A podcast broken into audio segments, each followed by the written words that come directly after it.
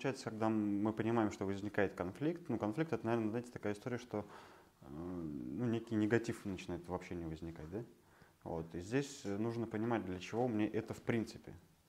Если есть какие-то цели определенные, тогда понять уровень конфликта, да, это будет силовое решение, или это будет там перевести как-то в мягкое русло? А как тогда э, ну, вот здесь быстро ориентироваться людям? Потому что, ну, получается, мне кажется, что такой момент какая-то эмоция возникает, и иногда трудно себя в этом плане контролировать, потому что эмоционально ты готов там, ну, врубиться в этот сильный конфликт. Там, если вот вы говорите драка, да, то ну, здесь без тормозов просто многие люди начинают врубаться здесь.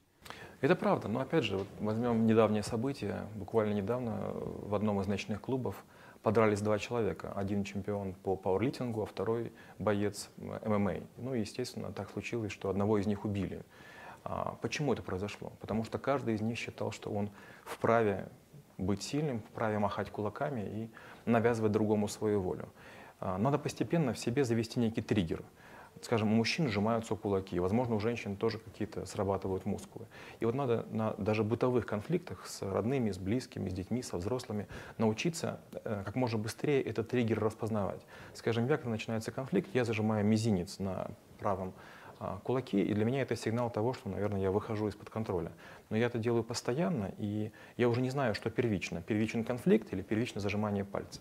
Как только я чувствую, что я зажал палец, первое, что я делаю, я начинаю мыслить схематично. Вы правильно говорите, что сначала первичная эмоция, но эмоция разрушительна. Стоит сказать грубые слова, и вы потом не отвертитесь. Это там, что в Арабских Эмиратах, что в латинских кварталах, что в китайских. Поэтому вариантов есть несколько. Либо вас пару раз проучат, накажут, побьют, и вы поймете, либо вы это сделаете заранее. Но мой совет такой, придумайте себе триггер, по которому будете определять, что вы выходите из состояния равновесия. Тогда вопрос такой внутренний конфликт, вот здесь. Внутренний конфликт — это отдельный навык. Надеюсь, у нас будет отдельно по этому поводу подкаст или стрим. Внутренний конфликт еще сложнее. Почему? Потому что нам кажется, что мы — это и есть мы. То есть мы не разделяем, мы не отделяем себя от сознания или подсознания. Конфликты бывают многих видов. Один — это конфликт только бессознательный, второй — конфликт сознательный, третий — когда есть и сознательный, и бессознательный. И четвертый — это конфликт навязанный, когда мы начинаем принимать близко к телу, к сердцу, к душе, к разуму то, что нам сказали. То есть четыре типа конфликта, которые порождают внутренние проблемы. И тут, естественно, самый простой вариант — вы будете смеяться, лечь поспать. Есть такая даже пословица, что еврейская, в любой непонятной ситуации ложитесь спать. Потому что пока вы спите, во-первых, эмоции схлынывают, во-вторых, эм, структурируются мысли и лишнее отсеивается, просыпается сквозь сито какие-то вторичные эмоции. Но конфликт внутри себя, он тоже разрушителен. Может быть, у вас не будет побоев, вы не будете себя бить, но вы можете зародить в себе сомнения, вы можете затаить обиду, вы можете начать мучиться, страдать, появиться бессонница. Конфликт с собой решается несколькими вещами. Первая задача — это его отложить. То есть ваше сознание кипит, ваш мозг там пытается прямо сейчас найти выход. Первая задача — это отложить конфликт и сказать из серии там, «я об этом подумаю завтра в 8 часов вечера».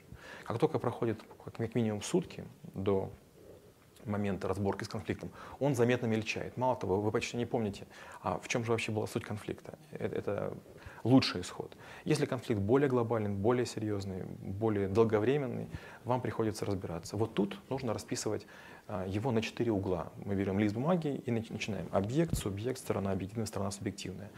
Из-за чего это произошло, из-за кого это произошло, что сделали мы или чего мы не сделали, что сделали другие или чего не сделали. И получается, нам конфликт нужно раздробить на максимальное количество частей и потом по отдельности разбирать. С чем это похоже? Это похоже, что, допустим, мы получаем винегрет, в виде тарелки, а потом начинаем каждый компонент, вот сюда мы выложили все горошки, сюда мы выложили все свеколки, а сюда мы выложили там все огурчики. То есть получается, если мы пытаемся решить проблему, в которой много компонентов, мы запутываемся. Получается, каждый из компонентов нас в чем-то подгоняет, а в чем-то тормозит. А когда мы имеем отдельные кучки, с каждой по отдельности разобрались, мы уменьшили конфликт втрое, а то и в четверо.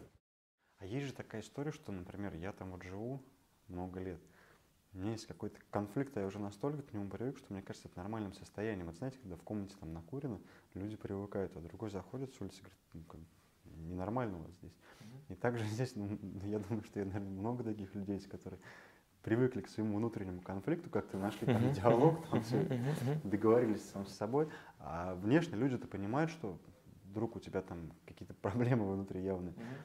Здесь как быть, вот продиагностировать себя?